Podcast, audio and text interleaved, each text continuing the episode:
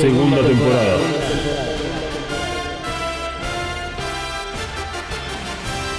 The Reveal Series.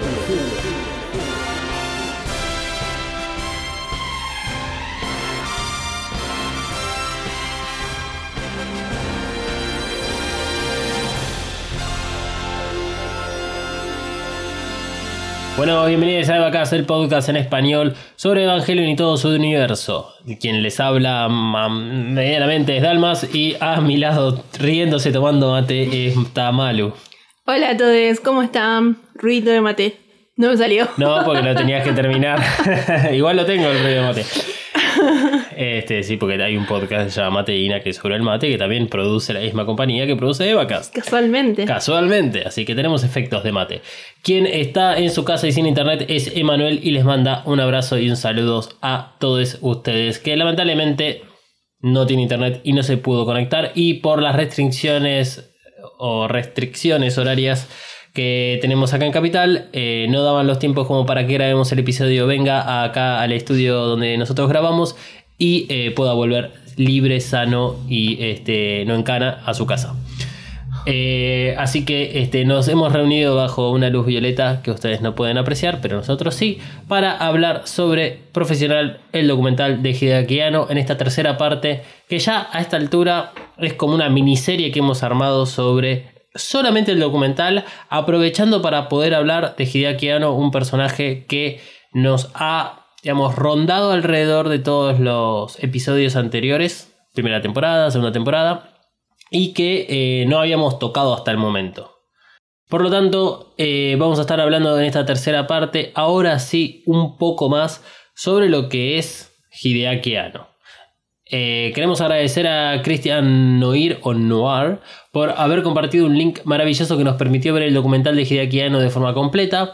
Sí, pudimos ver esos 15 minutos faltantes que en la edición que está en YouTube lo habían, habían quitado cierta información por una cuestión de copyright para que no levanten el video desde la plataforma. Nuevamente, gracias a Cristian por la buena onda, porque eh, a través de ese torrent que él encontró, nosotros no hemos compartido a todas las personas que nos pidieron el link, así que todos ustedes los han podido ver. Subtítulos en español, buena calidad de video y los subtítulos, que me había olvidado de comentar, tienen colores dependiendo del interlocutor que habla. Algo muy frecuente para lo que es este, el universo anime.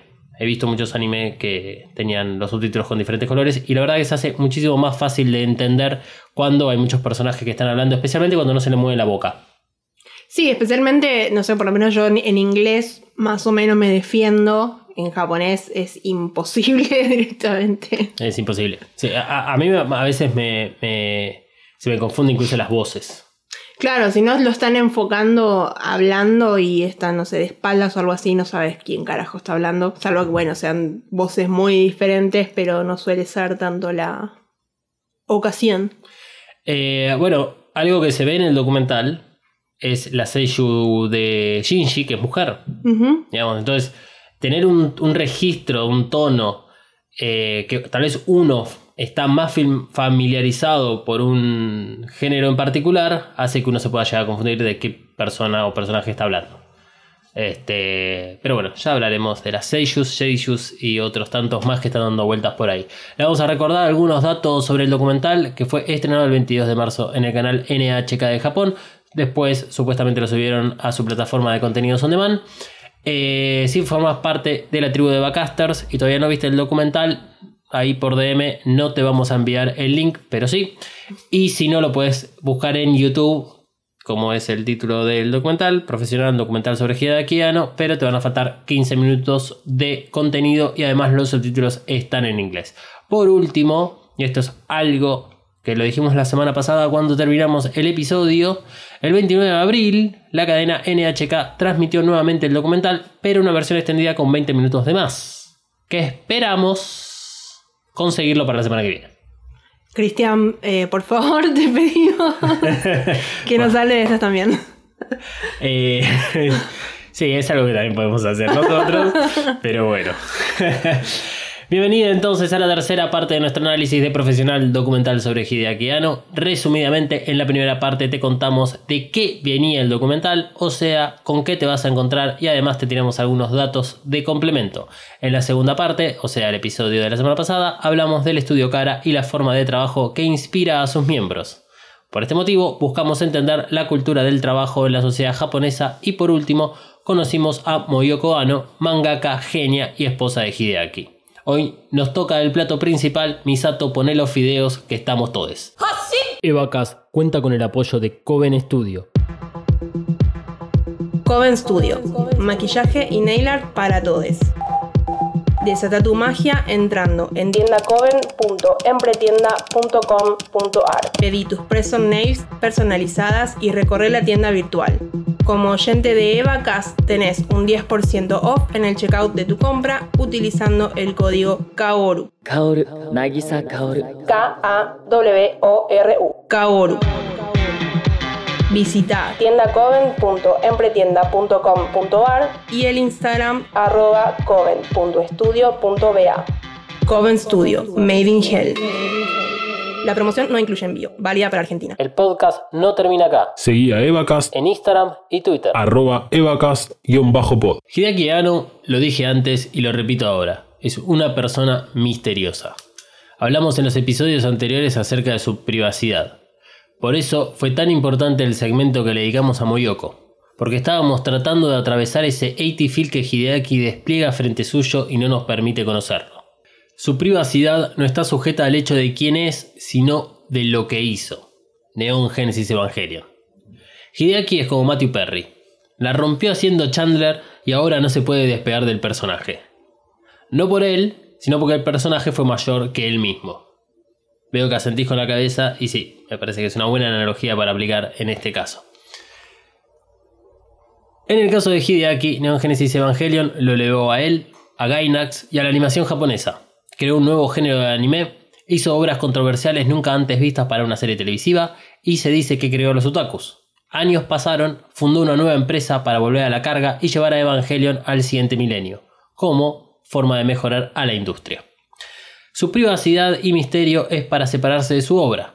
Quiere mantener distancia, quiere protegerse y no quiere huir. Hideaki Anno pensó en el proyecto de la Japan Animator Expo, un programa para que animadores, guionistas, directores y diseñadores pudieran trabajar en sus cortos animados sin límite de presupuesto. Así, Hideaki contribuye con ideas frescas a la industria de animación. Sin embargo, dos cortos estaban relacionados a Evangelion y, según él, estaba ansioso por verlos. Los cortos eran Until You Came to Me y Evangelio Impacts. Si quiere separarse de su obra, ¿por qué estará tan ansioso de ver esos cortos? Porque es una forma también de soltar, permitir que su obra no sea exclusiva de su mente y de sus deseos. Es comenzar a cerrar una relación de 25 años. Esta es la postura de Hideaki durante los primeros meses de producción de EVA 3.0 más 1.0. O sea, resumiendo rápidamente lo que ocurre en los primeros momentos del documental, el documental hace como un repaso de eh, artísticamente de Hideaki Anno, de dónde viene, a dónde va, eh, quién más o menos es, sin hablar incluso de lo que era su infancia, qué sé yo, muestran algunas, algunas este, escenas de él corriendo, siendo como ese eh, grandulón con esa característica tan niño que tiene, que muchos otros colaboradores lo han destacado durante lo que es el documental, y eh, empiezan a mostrar ciertas actitudes que tiene él en cómo va encarando el proyecto de EVA 3.0 más 1.0. Durante los primeros 15 minutos del documental, que en el- lo que es la- el video de YouTube no están, si bien hay mucha información relevante, tampoco es que es tan relevante. Y si no viste el documental completo, no te estás perdiendo nada. Excepto por algunos momentos que están buenos de destacar. Que es que, por ejemplo, se juntó. eh, en realidad no se juntó. Porque el chabón casi que no estuvo. De- o sea, lo que hizo fue poner alquilar una habitación de hotel unas cuantas o lo que sea, para que un grupo selecto de personas que trabajan dentro de lo que es la producción de EVA 3.0 más 1.0 vayan aislados de lo que es Estudio Cara a trabajar sobre ideas. Entonces, ¿qué hizo Ano? Le llevó ahí una pila de guiones de los últimos 8 años que estuvo escribiendo para esta película. Casos como Ikuto Yamashita, que es el diseñador de toda la parte de tecnología, de las EVA, de, lo que es las ciudades y todo eso, estuvo presente. Lo mismo Surumaki. De vez en cuando caía Ano y la gente le presentaba ideas, se le mostraba este, acerca de los guiones que estaban escritos, eh, digamos, dibujos o escenas que se podrían hacer. El tipo escuchaba. Luego ya que daba vuelta. Eran los primeros meses además de filmación del documental. Entonces se ve a un Hideaki Anno medio, eh, medio reticente, distante de lo que es el equipo de documentalistas. Hasta incluso en un momento que estaban ahí en esta habitación todos reunidos, está lloviendo. Se ve afuera, está lloviendo. Hideaki Anno entra y dice, uh, mira, está lloviendo. Che, ¿por qué no salen a filmar en algún momento que les va a servir de transición? ¿Quién sos vos? ¿Viste? Y pasa el tiempo, ¿no? Ahí es cuando vuelve a insistir y le dice, che, ahora se largó más fuerte. ¿Por qué no van? Como diciendo, no los quiero tener acá. ¿Viste? Vayan a ver si llueve. Más literal imposible. Entonces, eh, ahí, ahí vos ves un poco no solo cómo él empieza a sentirse incómodo fuera de, de lo que tal vez es su equipo de trabajo, cuando tiene a una cámara que lo enfoca a él. Ahí empezamos a, a entender un poco más cómo es esta cuestión de su privacidad y eh, cómo efectivamente es su proceso creativo. Esto se va a ver a lo largo de todo el documental. Lo hemos hablado en los episodios anteriores, eh, tal vez con poca profundidad, pero lo hemos hablado acerca del proceso creativo, cómo exprime a las personas, cómo él al final se termina haciendo cargo y aparece esta figura que yo denominé de el bombero pirómano. Que básicamente es alguien que prende fuego las cosas, pero es un bombero y tiene que ir a apagarlas. Por lo tanto, me gustaría hablar sobre Ano el creativo. Durante el documental hay ciertas actitudes recurrentes por parte de Hideaki. No quiere ser filmado, dice que él no es el importante, por lo tanto deberían filmar al staff que son los que realmente hacen la película. También dice que quiere entretener y no hacer una película normal. Al comienzo está distante con su equipo de trabajo y con los documentalistas. No va a trabajar y tiene reuniones privadas fuera del estudio con un selecto grupo de empleados. No da indicaciones sobre la historia para el cierre de la franquicia. Solo tiene guiones escritos durante 8 años y se niega a usar el método convencional del storyboard para esta película. Se nota desde el primer instante que con Evangelion 3.0 más 1.0 quiere volver a romperlo todo. No quiere estar atado a formas de trabajo tradicionales usadas en las películas anteriores. No quiere usar el mismo tipo de animación, optando así por el CGI y buscando inspiración con su celular en las calles de Tokio o en su ciudad natal. O sea, Hideaki no sabe lo que quiere. Lo reconoce, por lo tanto lo usa a su favor. Como él no sabe, le da libertad a sus empleados para que hagan lo que quieran. Total, Hideaki siempre tendrá la última palabra porque es el creador y todos hacen su trabajo para que el jefe esté conforme. Y ese es el problema de Hideaki no quiere que sus empleados piensen en lo que a él le gustaría. Creo que esto es un, un, error común que tenemos todos, especialmente si trabajamos, por ejemplo, en relación de dependencia, donde uno no termina enfocándose en la tarea puntual que tiene que hacer, sino en qué es lo que quiere mi jefe o qué es lo que me dijeron que tenía que hacer. Y en este caso, que es un trabajo mucho más creativo, el que, está, el que estamos hablando ahora respecto a la película, pierde creatividad. Porque no estás pensando en lo que tenés que realmente te, tener que pensar. Hideaki, luego del accidente de su padre y basado en los dibujos que veía en la televisión, creó personajes que contaban las historias que ese pequeño tenía en su cabeza. Autodidacta y con un gran talento, no solo en la animación, sino en contar historias desde su mirada. Como él dice, es precioso porque le falta algo. Pocas personas son este tipo de casos que pueden salirse de la norma. A estos la sociedad los llama genios, Hideaki dejó la universidad, así como muchas otras personas que son figuras notables hoy en día, porque llega un momento que no soportan la normalidad y lo estandarizado. El documental muestra al comienzo a una versión de Hideaki que busca escapar de lo normal, pero no puede. 25 años de éxito de Evangelion se posan en sus hombros. Ya no es un juego. Su carrera, sus futuros proyectos, su estudio de animación, sus amigos y empleados y su vida están en riesgo en la producción de Evangelion 3.0 más 1.0. No quiere fallar, quiere irse por la puerta grande luego de hacer algo espectacular. ¿Cuántas veces hemos escuchado a tipo Mark Zuckerberg? Ah, abandoné la, la universidad para hacer Facebook.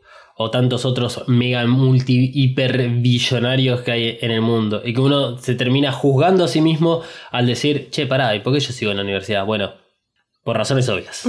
¿Seguís en la universidad o seguís estudiando? Yo debería haber seguido la universidad. No, creo que siempre está lo de juzgarnos a nosotros mismos, siempre va a estar. Estemos rompiéndonos la cabeza en la universidad o no sé, lo que sea, siempre nos vamos a juzgar y auto boicotear. Sí, eso es verdad. Pero hay algo que también es verdad, que es que el sistema educativo, no importa en qué país vivas, lo que va a atender es a igualar a, a todos y a algunos que, digamos, se salen de la norma, en vez de igualarlos como para arriba, en realidad es como que son recortados. Y eso es eso es algo que está hoy en día en discusión acerca de todo el sistema educativo. Eh, están los casos, por ejemplo, acá en Argentina sobre la, educación Waldorf. No sé si en otros países existirá, yo imagino que sí, eh, pero que apunta a ser una educación en donde trata de explotar aquellas cosas tiene cada uno de, esos chicos y por eso se los agarra desde jardín. Tienden a ser educaciones como mucho más creativas, expresivas o este, mm, apunta simplemente a una, una educación diferente. ¿Cuál es el inconveniente de ese tipo de educación? Que el sistema, no educativo, sino el sistema global, no está preparado para integrar a esa persona. Entonces, esas personas que tal vez tuvieron una educación Waldorf, cuando quieren ir a una empresa, ponerle que quieren ir a una empresa, no se van a sentir a gusto. Eh, probablemente no quieren ir a una empresa por el tipo de educación que tuvieron, pero pueden, van a quedar eh, o terminan por lo menos marginados del el sistema, este como gran sistema que se llama en lo económico, en lo social, en lo educativo y todo eso. La, la creatividad es algo difícil de enseñar y pasar de persona a persona. Creo que es lo que intenta hacer Hideaki al comienzo de la producción. Para esta película, me imagino que ellos tuvieron una vaga idea de lo que querían obtener, porque tenían un punto A, o sea, el final de EVA 3.0, y tenían que llegar al punto B, el final de todo. Hideaki propone trazar una línea entre esos dos puntos y que cada miembro del equipo ponga sus ideas en juego.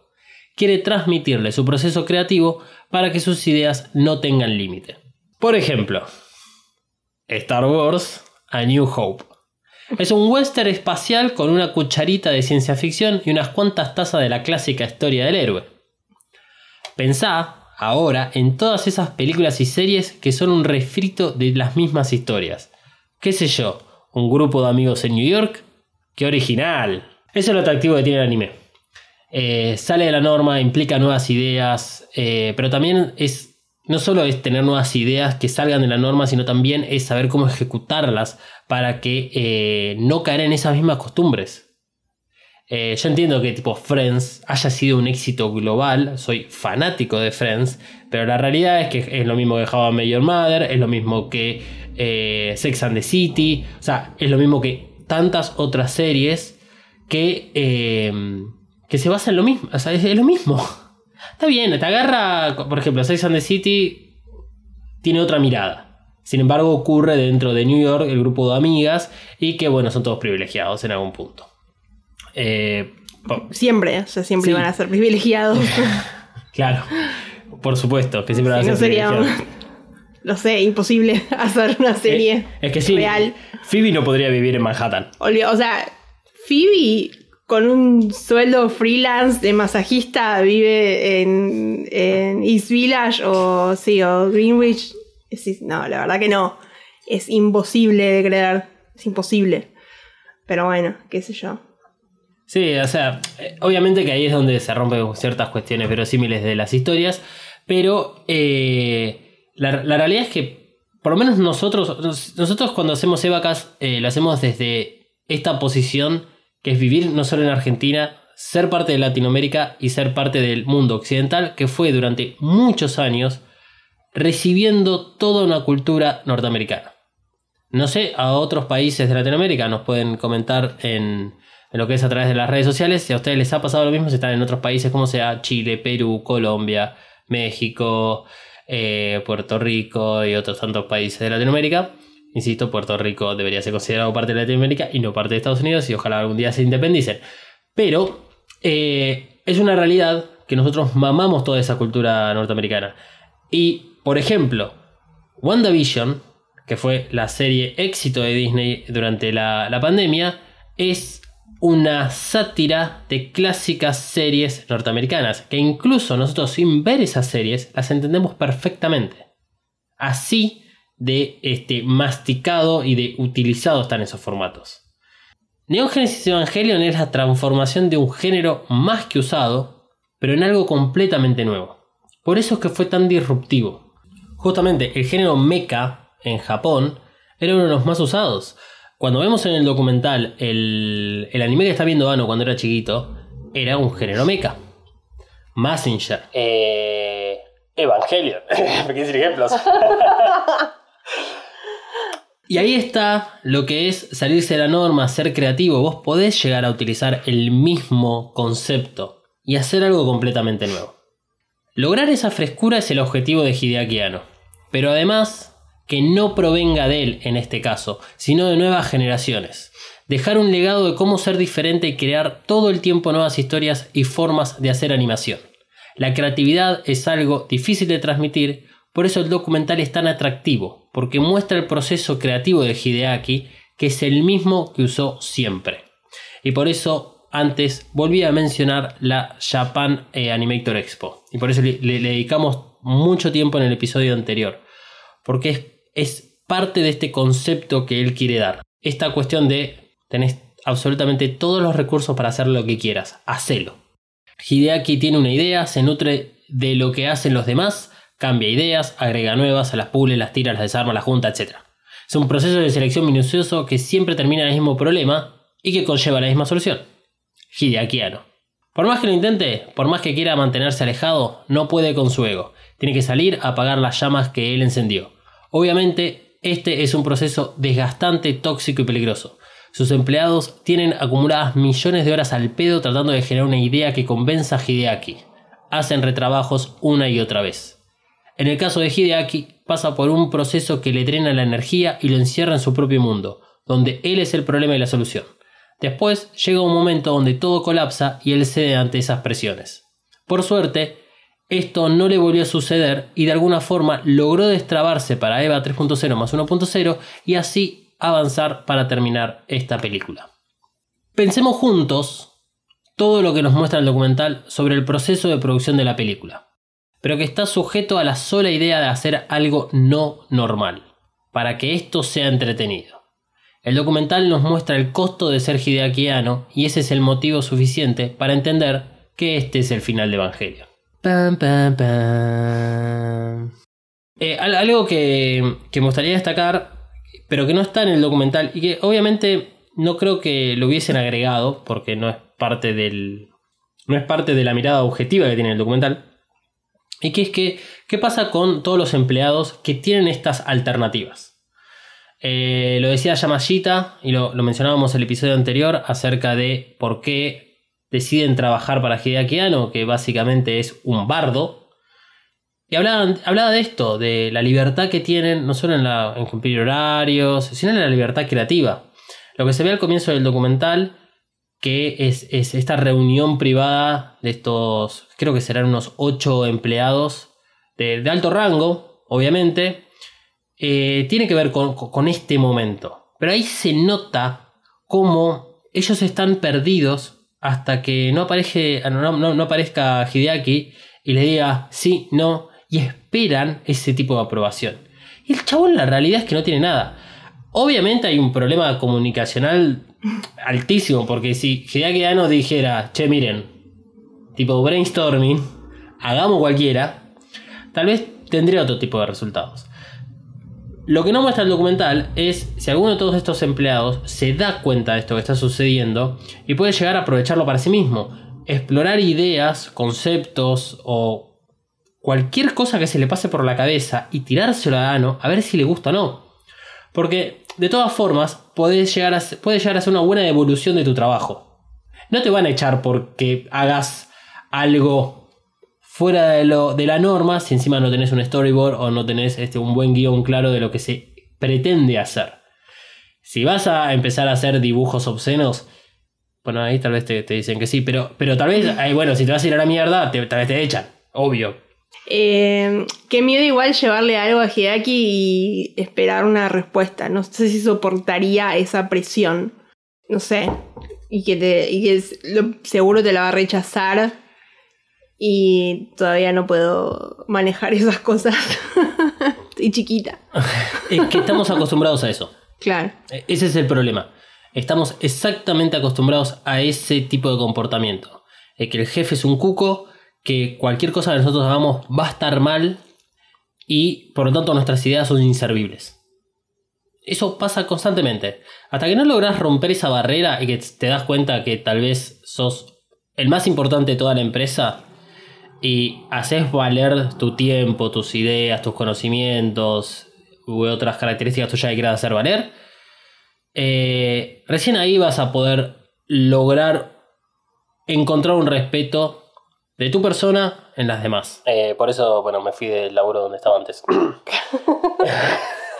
sí, pero mira, te, o sea, te- te lo llevo al, digamos, a la producción de podcast. Eh, nosotros hacemos evacas con cero limitaciones. O sea, la única limitación real que, que tenemos es. Y de alguna forma tenemos que vincularlo con Evangelion, si no. mm, Claro, mínimamente. Mínimamente. Sin embargo, aprovechamos, le tiramos mierda a Star Wars, a Friends, a todo el resto de las producciones de Estados Unidos.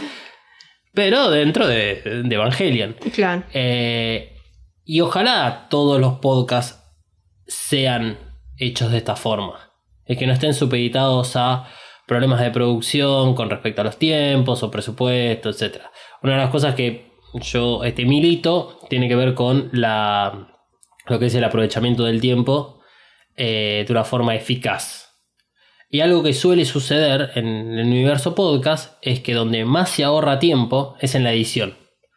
Y yo considero que debería ser todo lo contrario. En la edición uno puede tomarse todas las libertades para jugar, crear. Ahí es cuando aparecen boludeces que siempre agregamos, como la música de X-Files.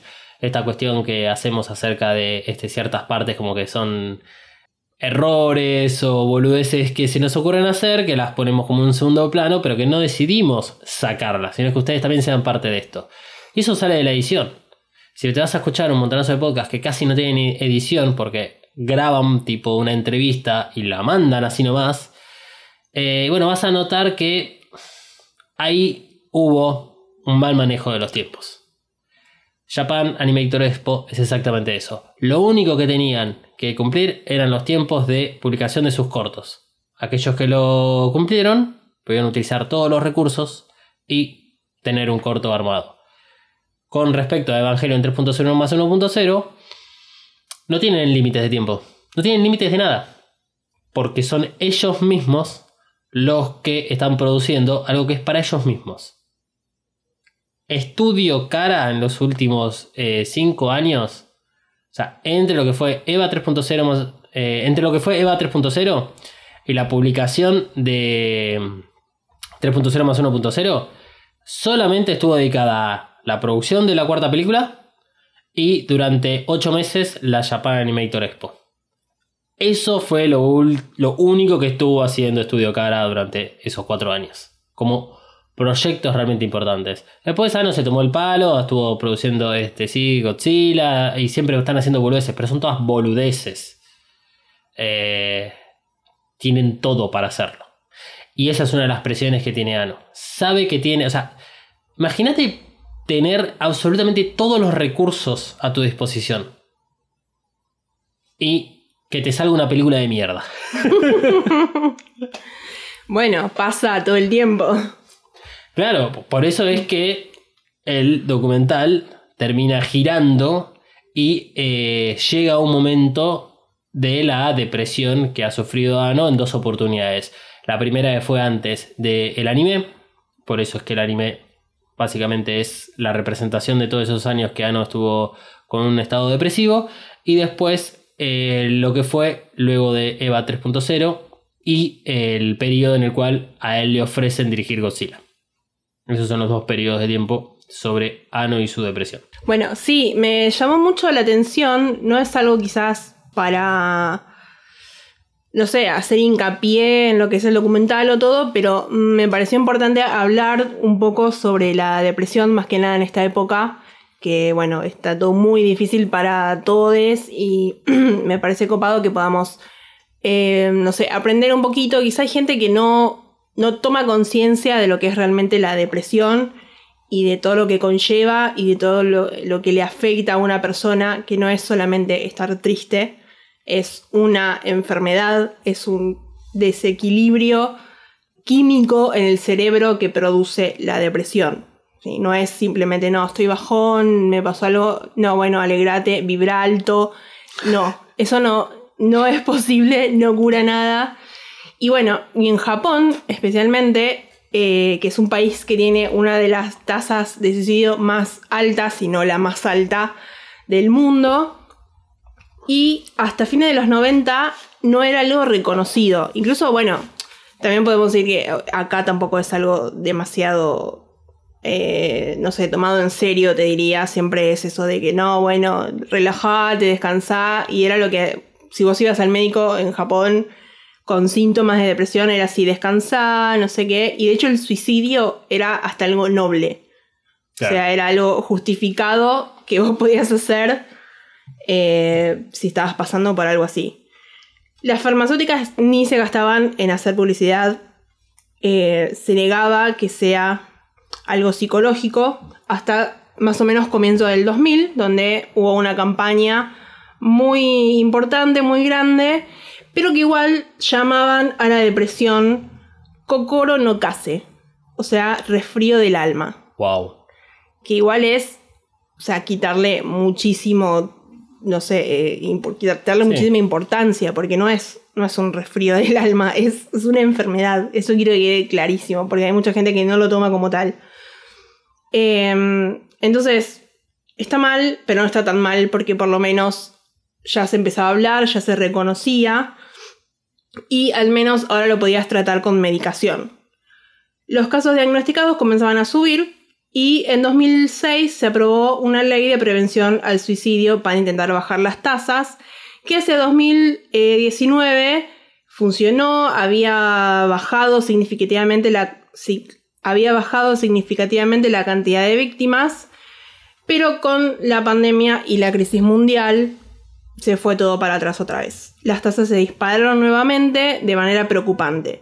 En octubre de 2020 había más suicidios por mes que todos los casos de muertes de COVID en Japón. Y eso que octubre 2020 estaríamos hablando probablemente de un pico de, de casos porque ya estaba entrando en, en invierno, sí, fue, fue, eh, fue más que nada por eso. Em, pero, o sea, en un mes hubo la misma cantidad, más suicidios que en toda la pandemia. Es increíble. O sea, es, es realmente muy, muy preocupante.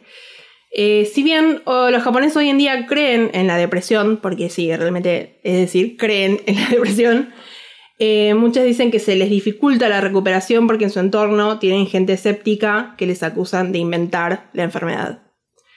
Eh, después se empezaron a tomar otras medidas, eh, que puede ser, por ejemplo, eh, los exámenes en las empresas, ya te hacen exámenes de estrés, o sea, para que, bueno, ah, bien. eh, trates de, de por lo menos identificar el problema. Pero la más linda que se aplica desde 2010 es la de tener gatitos o de poder llevar tu mascota al trabajo. Y realmente se probó que funciona, que la productividad y el humor de, de- los trabajadores mejoró muchísimo en, esas empresas. La que lo aplica es, eh, creo que es una, empresa que hace hardware o algo así. Y si bien dice que causan algunos daños los gatitos, eh, vale la pena porque realmente los beneficios que tienen sus empleados son muy altos. Hay algunos que llevan, los llevan algunos días, otros todos los días, tienen guarderías. Claro. Eh, la verdad que está buenísimo. Eh, bueno, hay, eh, hay varios cafés y que fueron de los primeros en el mundo eh, de existir, que eran café de gatos, donde los gatos vivían en esos cafés y la gente podía ir a, a tomarse un café, relajarse, sacarse el estrés de encima, tomándose un cafecito, teniendo un gatito que era, digamos, son gatos que están dispuestos a estar con diferentes seres humanos, Claro. no como las nuestras, Que nos odian. que eh, sí, nos odian incluso a nosotros. Pero bueno, eso brevemente quería contar sobre lo que es la depresión y sobre los suicidios que hay en Japón. Y más que nada llevarles a ustedes esta información de que si se sienten mal, eh, que no tengan miedo de expresarlo, que no tengan miedo de pedir ayuda. Eh, acá en Argentina tenemos el Centro de Atención al Suicida. La línea telefónica es gratuita y es el número 135. Eh, si tienen algún problema o algo, pueden llamar ahí. Eh, posta, o sea, realmente he visto gente pasarla muy mal y no es joda, no es algo para tomarse a la ligera, es algo que existe y que se puede tratar. Así que no están soles y cualquier cosa nos escriben. Sí, obvio. Este, desde acá siempre hemos eh, ofrecido un servicio de atención las 24 horas eh, para cualquier cosa que nos quieran decir. Mucha gente nos ha hablado de forma privada, pero este, contando en qué los ayudó o cómo, o cómo les impactó Evangelion a nivel sentimental, personal. Y sí, porque básicamente todo es en la misma. Sí, la verdad que sí. Este, a mí personalmente eh, también Evangelion me ayudó mucho a identificar eh, situaciones o problemas que, que, no sé, me tenían un poco mal y, y nada, y darse cuenta de que uno las puede expresar y buscar ayuda es primordial. Así que eso, no, no tengan vergüenza, no es algo malo, le puede pasar a cualquiera. Eh, así que nada, eso. Es medio bajón esto, pero me parecía que era importante y necesario, más que nada en esta época, hablarlo. Eh, Está muy bien. No, no creo que sea más bajón que el propio anime. Puede ser. Sí. Eh, bueno, muy interesante. Vamos a volver a repetir los datos al final de- del episodio. Eh, eh, y bueno, era algo que queríamos hablar justamente en este momento, que habíamos tocado esos periodos depresivos de Ano, como así hace el documental. El documental no muestra lo que fue la superación y tampoco muestra lo que fueron esos periodos. O sea, todo lo que tiene que ver con la privacidad de Hideaki es realmente privada. En- y y eso lo hablábamos el episodio pasado y por lo cual estuvimos hablando mucho de la esposa de Moyoko porque el- el- hay tan poca información de la vida privada de Hideaki que eh, decidimos ir por una tangente. Que tampoco encontramos mucha información de la vida privada porque ella también es- tiene derecho a su privacidad. Obviamente el hecho de que sea una, una persona pública no es necesario que eh, nosotros fanáticos querramos saber todo de la vida de ellos. Pero eh, en algún punto consideramos que está bueno traspasar aunque sea un límite porque Evangelion, en el anime específicamente, se nutrió muchísimo de esos este, momentos. Y eh, es un buen ejemplo para mostrar y para contar cómo canalizar algo que te está sucediendo y extrapolarlo, sacarlo afuera y, en todo caso, hacer algo productivo en relación a eso. Por lo tanto, quiero hablar ahora de la creatividad llevada a la práctica. Así como todos pensamos en Tarantino al ver a alguien abriendo el baúl de un auto, pop dentro del baúl, con Hideaki tenemos el mismo caso. Sus planos, sus escenas estáticas eternas y las explosiones son su marca registrada. Cuando Eva Cass comenzó y analizamos el anime, nos encontramos con ese tipo de cosas. En su momento adjudicamos esto más a la falta de presupuesto que a la técnica en sí. ¿Por qué? Porque nadie, y en especial Hideaki, dijo a qué se debían. Pero a medida que fuimos creciendo y entendiendo mejor la historia del anime, comprendimos que la escena del ascensor de Rey Asuka fue deliberada. Lo mismo para la escena de la muerte de Kaworu en el episodio 24.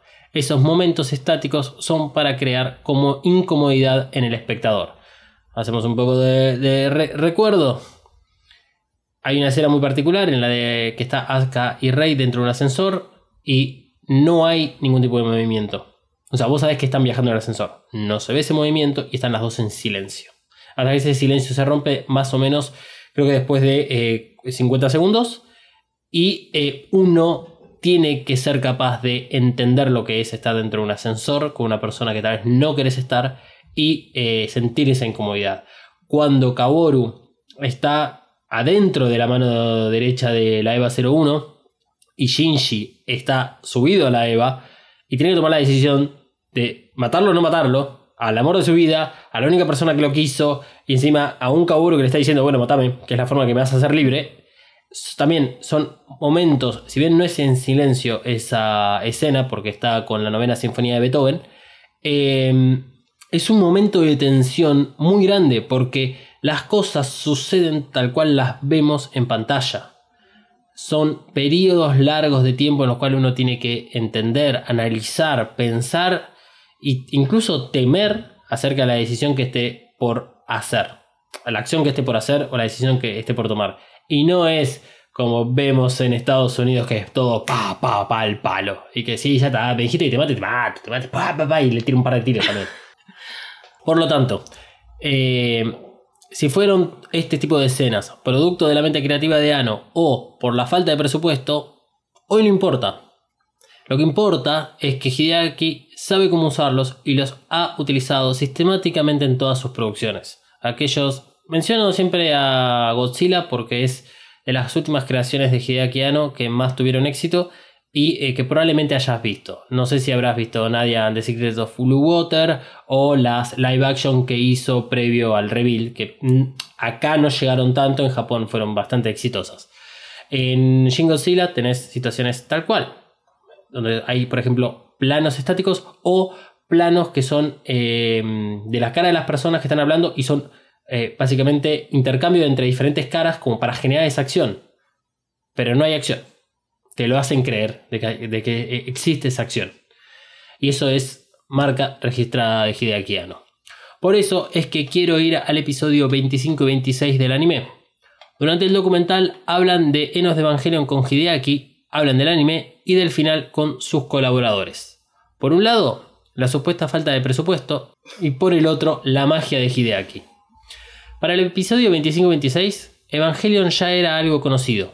Al comienzo, el anime era televisado en el horario de la tarde, apuntado a un público menor, tipo un público que vería Dragon Ball o Supercampeones, y que estaba tomando la Sindor con un surtido Bagley. Ese fue el horario en el cual fue publicado en Japón por primera vez Evangelion. Obviamente no tenía buen rating y no fue hasta que lo cambiaron a un horario de la tarde-noche que empezó a pegar mucho más en el público. Porque, ¿acaso quién no quiere ver un pibe de 14 años que se metía un robot gigante si sos un adolescente? Ahí fue cuando empezó todo el éxito. Presupuesto no faltaba, tampoco sobraba. El mayor problema era el tiempo que llevaba la producción de cada episodio.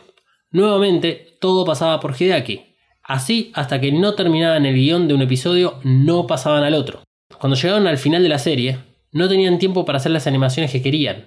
Dicho de otro modo, no tenían para hacer el final que Hideaki había deseado. Muchas veces, eh, de las pocas entrevistas que hay de Hideaki, él suele dar una respuesta, y se suele repetir esta respuesta, que es que la visión que él tenía no la había podido llevar a la pantalla. Que supuestamente esa visión era Enos de Evangelion. Pero ya llegaremos a eso. Para el episodio 25 y 26, le encontró la vuelta, modificó el guion para que el final sea el mismo, pero contado de otra forma. La animación jamás iba a cumplirse en tiempo y forma, y de ahí que son garabatos o dibujos con poca definición sumados a las escenas de la vida real. Lo mismo hizo para EVA 3.0 más 1.0. Llegó un momento donde los límites de tiempo se habían cumplido, y decidió seguir con lo que tenían.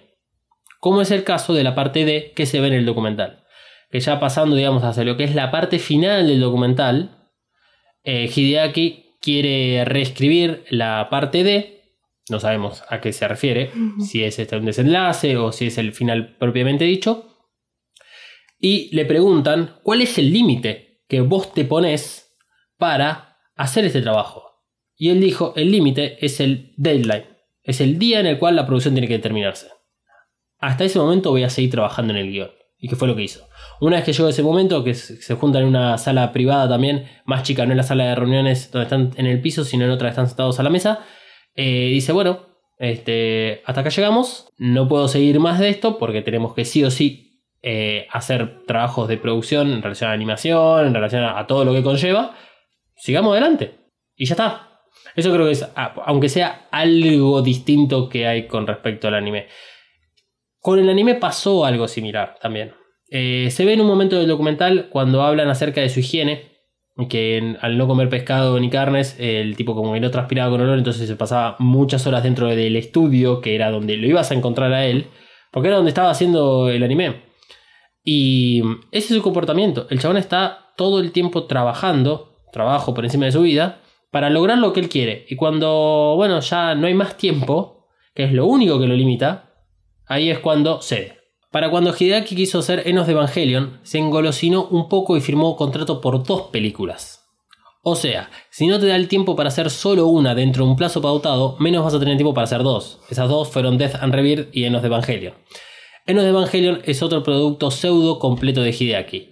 Al terminar de hacerlo, algo todavía le quedó pendiente para contar. Además de que la producción se vio teñida de la bronca para con sus fans. Creo que eso que Hideaki dejó guardado y no contó en Enos de Evangelion fue lo que le causó algunos problemas posteriores y la necesidad de volver a contar la historia de Shinji, o sea, la de él. A pesar de que al hacerlo reviviría todo el proceso que lo llevó a hacer el anime. Para mí, Evangelion es como el principito, una historia que no importa el momento de tu vida en que la veas, seguro encontrarás algo que te ayude e interpele. Hideaki tuvo un crecimiento personal en Neon Genesis Evangelion y lo plasmó en cada frame. Si tenés 14 años te va a pegar de una forma, si tenés 30 te va a pegar de otra. Por eso me parece que Hideaki hizo el reveal porque algo le cambió dentro suyo y ahora reconoce a la historia del anime de una manera diferente. Hideaki, al día de la fecha, tiene 60 años, ya no hay nada más que pueda aportarle a Evangelion. Bye bye, All of Evangelion. Este es mi humilde aporte acerca del documental, acerca de la figura de Hideaki Anno y de cómo es todo su proceso creativo. Con esto que, que- que tratamos hasta el momento en el episodio, creo que tienen más que herramientas suficientes como para poder ver el documental y entender esta cuestión del proceso creativo. Desde lo tóxico que es, cómo él, al no solo no saber lo que quiere, ponele que sí sabía lo que quería, pero quería escuchar a los demás. Llega un momento que si los demás no le dan o lo que él quiere, porque ahí está la dualidad de este personaje que es Hideaki porque en un momento él lo dice, si no se centran en mis ideas y yo me centro en mis ideas, y no quiero eso. Que los demás aporten lo suyo, pero si no lo hacen, y bueno, queda otra que hacer lo que yo tengo que hacer.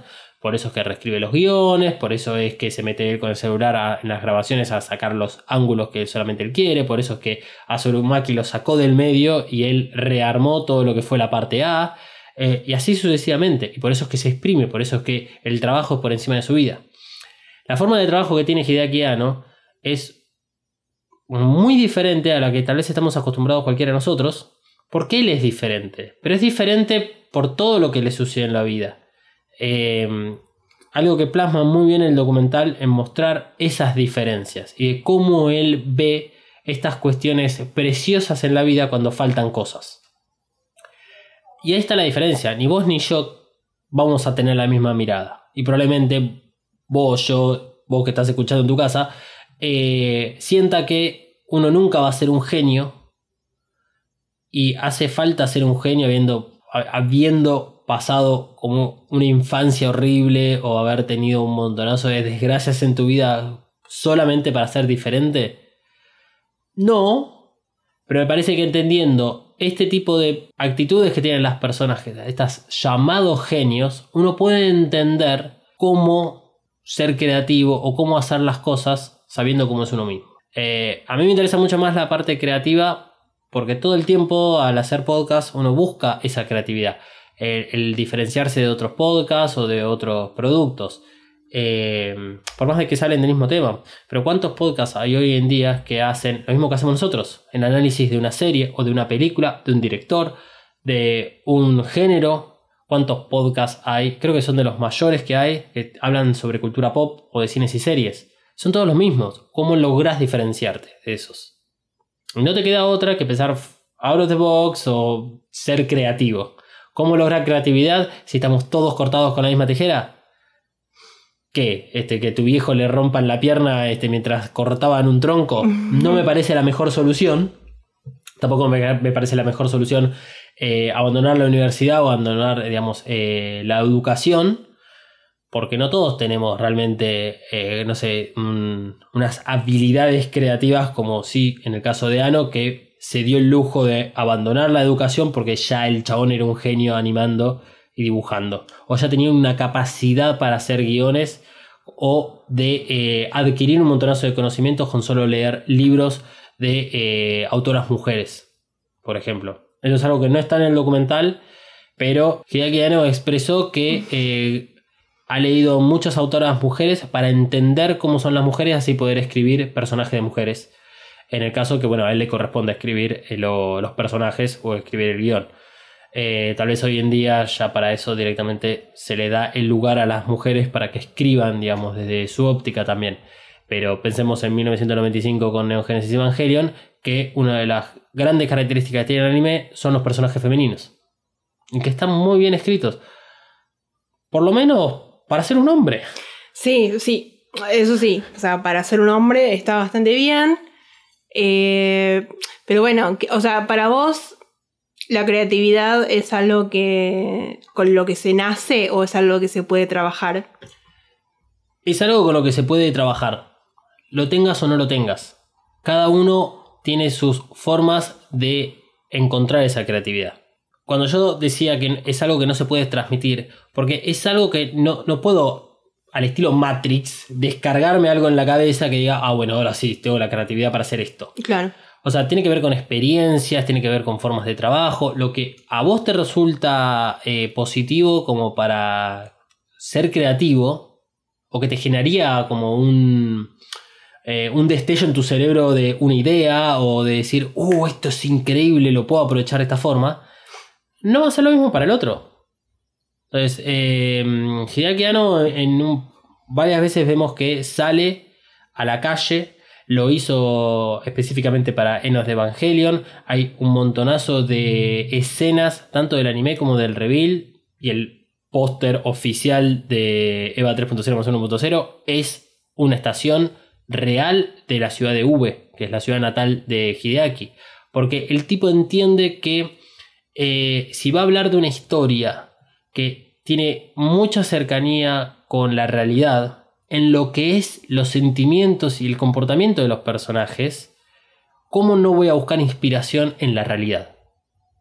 Hay un momento del documental que eh, no, me, no me voy a acordar el nombre, creo que es uno de los productores de Estudio Ghibli, no Miyazaki, sino otro que aparece también al comienzo, que menciona así como por lo, por, eh, por lo, eh, por lo bajo, dice que Hideaki es una de las pocas personas como que entiende lo que sucede en la ciudad. Y tiene que ver con eso. El, tipo, por más de que sea el más millonario de todos los millonarios, probablemente va a seguir usando el tren, va a seguir sacando fotos con su celular como viejo que es con sonido, para que se escuche el obturador y sepamos que está sacando una foto. Eh, va a seguir haciendo eso. Porque es la forma que uno tiene, por lo menos muy a mano, de encontrar inspiración para hacer algo. Eh, hay quienes dicen que los inventores lo que hacen es inventar algo que ya existe a través de una problemática. Entonces, que, que- que ahí es donde están los inventos. No en inventar algo completamente nuevo e inimaginable. Que se ha hecho, se ha hecho. Pero en realidad todos los inventos que hoy en día disfrutamos tienen que ver con encontrar esa problemática de un producto o un servicio y este, hacer algo distinto. Sí, yo creo que siempre creí que la inspiración o la creatividad era algo que venía de repente al cuerpo y a la mente y uno lo podía expresar. Pero no, es algo que, que se tiene que estimular, que se tiene que trabajar, que se tiene que fallar una y otra vez hasta poder lograr algo, eh, no sé, original o algo innovador o algo así. Y no, no, no, es, no llega mágicamente. Es algo que se, se tiene que remil trabajar. Exacto. Y creo que eh, a, a cuántos de todos nosotros eh, nos han dicho de que este tipo de cosas llegan mágicamente. Desde las películas, desde las series que hemos consumido cuando éramos chicos, la típica se me prendió la lamparita, o este, que no te enseñan a explotar todos estos eh, instrumentos para contribuir a la creatividad. Porque creatividad no quiere decir que vas a ser un artista. Creatividad tiene, tiene simplemente que ver con ver las cosas de un modo diferente. En todo caso, que sean tu modo de ver las cosas. Pero que no sean las mismas que el que tengas al lado. Que te haga vos realmente único. Nos, nos bombardean con esta idea de que todos somos eh, iguales, pero a la vez somos todos distintos. ¿Y, y cómo eso entra dentro de la cabeza de un nene que lo único que tiene como referencia es lo que sucede en su seno familiar dentro de las cuatro paredes de su casa? Eh, la creatividad también, por ejemplo, es eh, generar empatía, es, es entender las problemáticas de los demás, lo que va sucediendo. Pues si no, para eso todos haríamos básicamente Friends Claro. donde son pibes interpretados por personas de unos 30 años que hacen de pibes de 20 y pico. To- los que no eh, se recibieron en la facultad son, bueno, porque eh, no la pudieron pagar, que es fabuloso eso. Los que sí tienen eh, trabajos con un buen sueldo. o si no son carismáticos como es Rachel, no apuntás a tener también un, un trabajo importante. Vivís en lugares maravillosos, tenés todas las comodidades del mundo. E incluso lo dicen. O sea, Mónica tiene el departamento porque era eh, sub- eh, subalquilado de la abuela, que era una ganga, qué sé yo. Pero aún así han tenido etapas en donde estaban sin empleo y podían vivir tranquilamente. Y uno se cree que es, ah, porque es Estados Unidos. En Estados Unidos no tenés salud gratuita. O sea... eh, Sí, hoy estaba viendo un TikTok, creo que era, de que decía que por qué no, no era en Twitter, que decía por qué eh, hay remakes americanas de series británicas, pero no hay remakes británicas de series americanas. Y ponía el ejemplo de mm, Breaking Bad. Bad, que el chavo decía, eh, eh, con el médico diciéndole, no, bueno, eh, si usted está pensando en hacer drogas para vender porque no puede pagar su tratamiento, no se preocupe porque acá no tiene que hacerlo. Y tipo, se resuelve todo de otra manera. ¿sí? Me Sí, pareció sí. muy bueno. Dura tipo un episodio. Claro. Algo que bueno, por suerte pasaría también acá en Argentina. Aunque igual venderíamos drogas. Sí, a ver, venderíamos drogas y probablemente la historia pasa por el- la problemática de esa persona, lograr que, no se lo atiendan en un hospital Claro. público o, o que no, o que haya camas de terapia intensiva o esas cosas. Eh, pero ahí es donde está justamente lo que estamos hablando desde este punto de vista. Es, bueno, cómo ser creativo, cómo, cómo entender a la sociedad que te rodea, cómo mirarse para adentro. Es Evangelion. Eso es lo maravilloso que tiene. Eh, así que, eh, bueno, queremos escuchar obviamente sus opiniones sobre lo que estuvimos hablando en el episodio de hoy. Sí, también, misma pregunta para los oyentes, para los Evacasters. ¿Ustedes creen que la creatividad es algo que se puede adquirir o es algo con lo que ya nacen? Cuéntenos eh, por privado o no sé, escríbanos por donde quieran. Sí, eh, miren, si utilizan iTunes o Apple Podcast, ahí pueden dejar reseñas en cada episodio. Si utilizan iBox, también pueden dejar comentarios. Mientras que si utilizan la verga de eh, Spotify, no pueden hacer absolutamente nada. Por ejemplo, que ni siquiera les avisa cuando hay un nuevo episodio de Evacas. Me encantaría que Google Podcast permita dejar reseñas, pero no lo hace. Al menos sí te avisa cuando hay un nuevo episodio, creo. Evacast, segunda temporada de Reveal Series. Si les interesa este tema de la creatividad, déjenoslo saber porque yo todavía tengo muchísimas cosas más para, para contar porque fue parte del proceso educativo que tuve como productor de radio. Entender esta cuestión de la creatividad. Hemos, he, he- he participado de clases que tienen que ver con, por ejemplo, luz apagada y pensar acerca de cosas que te han sucedido en la vida. Sí, por eso pagaba. Antes de grabar el episodio de hoy, tanto en Twitter como en Instagram, los invitamos a que nos consulten eh, cualquier cosa que quieran consultarnos. En general, le dejamos abierto para lo que absolutamente ustedes tengan ganas, así como ha salido un momento hermoso acerca de los. eh, de los alfileres de, De los gancho. alfileres de gancho. Eh, hoy tenemos dos consultas. Una es de Sergio Cerón que nos pregunta. Siempre se dice que las limitaciones fomentan la creatividad y hace que se creen obras mejores por buscar cómo adaptarse a ellas. ¿Creen que la figura de Ano, que sabemos que es brillante pero a la vez demasiado exigente, le hubiese beneficiado de estos límites para crear los reveals? Ya sean los límites económicos o puestos por unos productores superiores a él que le dijeran esto se corta ya, no tenés todo el dinero ni el tiempo que quieras para repetir esta escena 150 veces. Creo que todo el anime original de Evangelion es un buen ejemplo de cómo estas limitaciones pueden hacer crear cosas originales, más aún el final. En fin, muy extendida mi pregunta y nada clara, pero espero que sirva para que opinen de ello, aunque sea por encima. Gracias por vuestro trabajo, es excelente saludo desde Españita. Saludos para vos también, Ah. Sergio.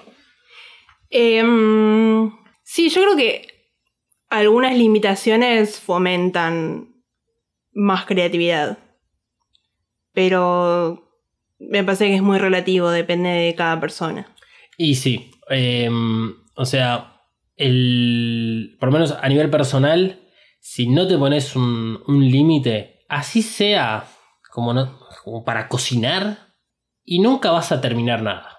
En algún momento el tiempo te va a ganar porque o te vas a morir de viejo o bueno, se te quemaron las papas en el horno. Pero alguna limitación real, o sea, ese cable a tierra tenés que tener en la- lo que es el proceso creativo. ¿Cuántas veces hemos logrado platos exquisitos sin tener nada en la heladera? Y claro, Y más que nada no tenemos ganas de salir a comprar cosas. sí.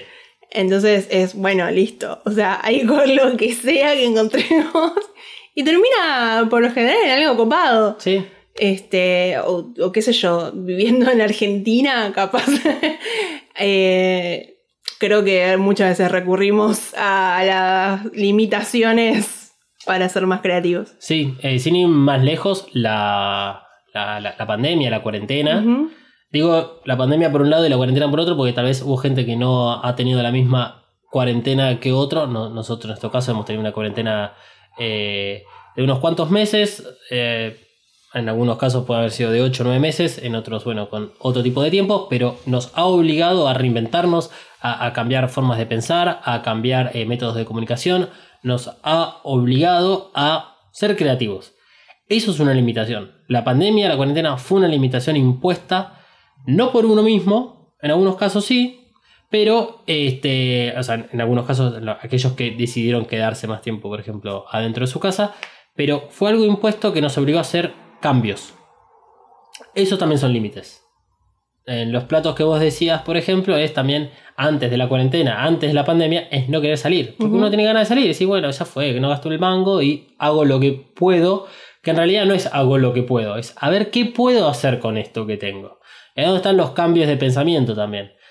Vamos a terminar vibrando alto si sigo así. Pero hay un poco de eso.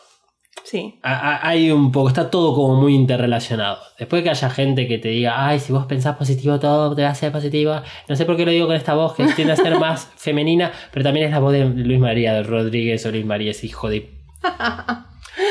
en relación a la pregunta de Sergio sobre Hideaki Anno, lo primero que tengo para decir es que él tiene absolutamente todo el tiempo del mundo y todo el presupuesto. Así que sería bastante difícil que acepte que una persona más arriba de él le pueda llegar a decir te limito por este lado. Pero voy a traer a la mesa el caso de Nadia and the Secret of Blue Water, que al final de la producción Ano se quejó de las limitaciones creativas que tuvo para hacer el anime. Eh, Nadia Secret of Blue Waters era una mm, serie animada que salió en 1990, en la cual él fue contratado para hacer la dirección y además bueno, estuvo en la parte creativa. Algún día vamos a hablar de esto porque hay muchísimas cosas en Nadia que se ven en Evangelion. Por ejemplo, em, los glifos que se destacan en EVA 3.0 aparecen por primera vez en Nadia. Nadia fue previo a Neon Evangelion y con ese anime ganó uno de los mayores reconocimientos de la época que este, eran entregados por la revista Animage, el Anime Grand Prix era el premio. Por lo tanto, una vez que Ano empieza a hacer Neon Genesis Evangelion, como escribí en el guion, ya la tenía grande y pesada. No, no era alguien contratado. Él ya tenía la idea, él era el productor, era el escritor y el director. Entonces, también en pensar en que alguien le pueda limitar creativamente a Hideaki todo esto que él estaba haciendo era muy difícil y la única limitación real existente era el tiempo. Eh, Neon Genesis Evangelion gana el premio de anime Grand Prix tres años consecutivos. En 1995 y 1996 por el anime y en 1997 por Enos de Evangelion. Entre Nadia y Neon Genesis Evangelion hay cuatro años aproximadamente, durante los cuales Hideaki tuvo su primer episodio depresivo. Y justamente tenía que ver con estas cuestiones eh, creativas. Eh, lo vamos a dejar mucho más para adelante. Insisto que no hay mucha información de esto. Es un trabajo minucioso que hay que hacer en, en rever muchas entrevistas que le han hecho, pero en los cuales él manifiesta incomodidades que sintió luego de Nadia. Así que este, esperemos, Sergio, que te hayamos respondido la pregunta. Como, te, como le- ahí le escribimos por, por el mensaje privado, ya que esta la mandó por mensaje privado porque era demasiado larga para la cajita de Instagram. Eh, ahí le respondimos increíble. O sea, es exactamente lo que vamos a hablar en el episodio de hoy. La otra persona que nos trae una pregunta es Yaru Herrera, a.k.a. Wololo, que nos pregunta a nosotros si creemos que la frustración de Hideaki Anno con respecto a Evangelion es real o en parte es para todo el personaje depresivo que lo envuelve a él como director. Para mí son dos cosas separadas. La frustración con Evangelion es real, sin duda. Como decía antes, y hablando de la actualidad, es una frustración generada por la responsabilidad que Hideaki siente sobre Evangelion y lo que representa. Eh, en sí no creo que Hideaki se sienta frustrado por todo lo que hizo. De las pocas entrevistas y declaraciones que dio sobre el anime, sobre Eneos de Evangelion y el reveal, Hideaki dice que está conforme con todo. Me parece que eh, tipo un Jorgito Lucas está mucho más frustrado con su obra que Hideaki. Y tengo un ejemplo para dar sobre este caso, que es que eh, George Lucas, después de haber hecho la trilogía original de Star Wars, sistemáticamente hizo cambios en relación a agregar personajes o cosas en CGI como para ir probando y sistemáticamente fue cambiando todas esas películas. Tanto es así que hoy en día no se pueden conseguir las películas originales porque no existen. Y existen las que tiene agregado digitalmente de una forma horrible a Java de Hat. Ahí yo veo frustración porque estás cambiando algo de tu obra. Mientras que en el caso de Hideaki no modificó nada del anime, no modificó nada de Enos de Evangelion y al hacer el reveal no está deshaciendo lo que ya hizo. Está simplemente contando otra cosa, otra historia. Tal vez es la misma, tal vez sale de la misma, como quieras verlo y hasta que no tengamos el final y no lo podamos ver no vamos a poder determinar si el reveal representa un reboot, si representa una nueva historia, si representa la misma historia contada desde otro punto de vista. No lo vamos a saber hasta que no tengamos el final. Yo no veo una frustración por parte de Hideaki Anno en su obra. Si, si no, creo que no, no lo hubiese seguido adelante. Ahora, sobre el personaje depresivo, yo quisiera creer que no es un invento y que Hideaki se muestra 100% real. Porque, mm, o sea, como que no comercia con sus estados depresivos. Los cuenta abierta- abiertamente como una etapa de su vida que superó. Tampoco es que está todo el tiempo hablando de eso. Pero no hay una explotación detrás de, Claro. de lo que sucede. Entonces, debe haber tal vez una exageración en el personaje. Eh, en lo que nosotros creemos que es. O en lo que nos ha llegado. Esto también tiene que ver con la, la figura de la privacidad. El hecho de ser una figura tan pública y a la vez tan privada hace que uno crea que tiene este que duerme alrededor de que, que duerme envuelto en- Envuelto en un plástico que le da poderes sexuales. exactamente Sí, eh, creo que uno arma también en su cabeza un, personaje tomando las cosas que ve. Y, y nada, a veces sí puede ser un poco más exagerado, pero en ningún momento vi a Hideaki victimizándose por su depresión o diciendo no puedo hacer esto. Bueno, sí lo hizo, pero, o sea, lo hizo eh, para él, digamos. O sea, no, no, no, no sé, no salió a decir ayúdenme ni, ni a hacerse la víctima, hacerse la víctima. La víctima. Eh, sí, o sea, como que no tiene ahí en el escritorio, viste, de él, eh, tiene un... Tiene, un eh, es, muy gracioso.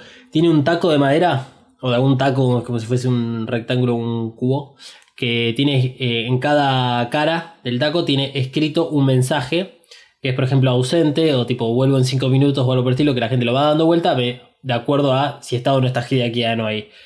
Y no tiene uno que diga, hoy estoy deprimido Claro. no me hablen o, o no está todo el tiempo diciendo ¿Quién sos vos, boludo? Yo te hice en Evangelio, Evangelio y después una depresión de cuatro. ¡Ay! shh! Claro. No sucede eso. Obviamente no lo muestran en el documental.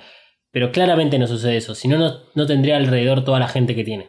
Mm. O sea, de, de su esposa o sus colaboradores. Sí, no, son cosas que, que saltan si no son ciertas en algún momento. Y sí, sí. O sea, más allá de que, bueno, podría tener muchísimo poder económico como para silenciar todo eso, no parece que fuese el caso. Claro. Bueno, repito, la línea de asistencia y prevención del suicidio para eh, Buenos Aires, Argentina, es el número 135. Es una línea gratuita que se puede llamar en cualquier momento. Y obviamente también nuestros, eh, nuestras cuentas están abiertas a cualquier cosa que necesiten y que esté dentro de nuestras posibilidades ayudarlos, porque tampoco siempre tenemos todas las posibilidades para ayudar a una persona cercana que le esté pasando mal, pero siempre se puede hacer algo. Y ya que estamos en este momento de ser tan compañero y eh, brindar ayuda o bueno, dar como, un- aunque sea un abrazo virtual, también le mandamos un abrazo virtual a los colombianos que nos escuchan, que la están pasando como el orto en este momento en su país. Eh, y a los españoles también, porque eh, especialmente si viven en Madrid, que acaba de ser elegido un gobierno ultraderechista. Eh, y que, bueno, básicamente, se, para explicarlo muy, muy básicamente, sí, para ser obvio en, en la reiteración de las palabras, eh, el gobierno que asumió ahí en Madrid son los que dirían que Kaoru le dice a Shinji, te quiero como un amigo. Claro. Así que le mandamos un abrazo a todos los que están sufriendo una segunda ola eh, sobre el COVID, que tal vez siguen encerrados dentro de sus casas por cuarentena o que incluso están con algún positivo. ¿Hay alguno de ustedes que haya dado positivo? Ah, Uf. Nosotros venimos zafando, por suerte. nosotros venimos trabajando. bueno, salió lo que salió. Semana que viene no sabemos qué vamos a tener. Esperamos poder darle un cierre a lo que fue eh, profesional. Un documental sobre Hideaki Anno. Porque esperamos ver la versión extendida. Como le gusta, ¿viste? Seguramente fue Ano el que dijo: Che, loco, ¿por qué no me saca una versión 1.1? Eh? Porque le tengo que ahí este, cobrar un poquito más. Eh, espero una figura de acción de Hideaki Anno. Uh, me encantaría. Sí, Eh, con la camperita esa de, de así. de Ultraman. Uh, Sí. excelente. Y eh, de todas formas, pase lo que pase, estaremos escuchándonos la semana que viene. Vamos con las redes. Vamos con las redes, está. Antes de irnos, arroba dalmas-ndg para todo lo que quieras consumir de redes sociales, arroba katsuragi399 en parte de Manuel. Y ahí me pueden encontrar como Coven Studio en cualquiera de las redes. Buscan así, el usuario puede variar, pero no importa, siempre me van a encontrar como Coven Studio o mariana.flores.coven. Y eh, a EvaCast también pueden agregar eh, dentro de las redes sociales frecuentes, arroba EvaCast-pod en TikTok, que no está en la pastilla artística que está al final de este segmento, que ya tiene algo, digamos, definido sobre One Last Kiss, que siempre es lindo de escuchar. Será entonces hasta la semana que viene. ¿Todavía no te suscribiste a EvaCast? Ay, bueno, no es para tanto. Primero lo primero, redes sociales. Te tiro la primera. ¿Listo? En Twitter. Arroba evacas-pod. Atención que ahí va la otra, ¿eh? En Instagram. Arroba evacas-pod. Listo. Ahora solo te queda buscar Evacas en tu aplicación de podcast favorita y darle al botón de suscripción. Con este pequeño gesto nos ayudas un montón para seguir ofreciendo podcast de calidad. Evacas cuenta con el apoyo de Coven Studio. Coven Studio, maquillaje y nail para todos. Desata tu magia entrando en tiendacoven.empretienda.com.ar. Pedí tus Present Nails personalizadas y recorre la tienda virtual. Como oyente de Eva EvaCast tenés un 10% off en el checkout de tu compra utilizando el código KAORU. Kaoru. Nagisa Kaoru. K-A-W-O-R-U. Kaoru. Visita tiendacoven.empretienda.com.ar y el Instagram arroba coven.estudio.ba. Coven Studio, Made in Hell. La promoción no incluye envío, válida para Argentina.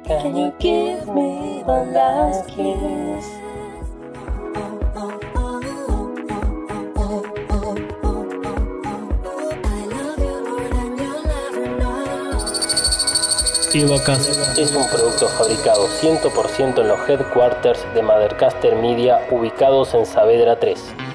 Si querés tener tu propio podcast o ya tenés uno, descubrí mothercastermedia.com. Elegí el servicio que mejor se adapte a tus necesidades y objetivos. Producción, mentoría, cursos, edición y más. Busca arroba Mothercaster en tu red social favorita y no te quedes afuera. Mothercaster Media. Transforma tus ideas en podcast.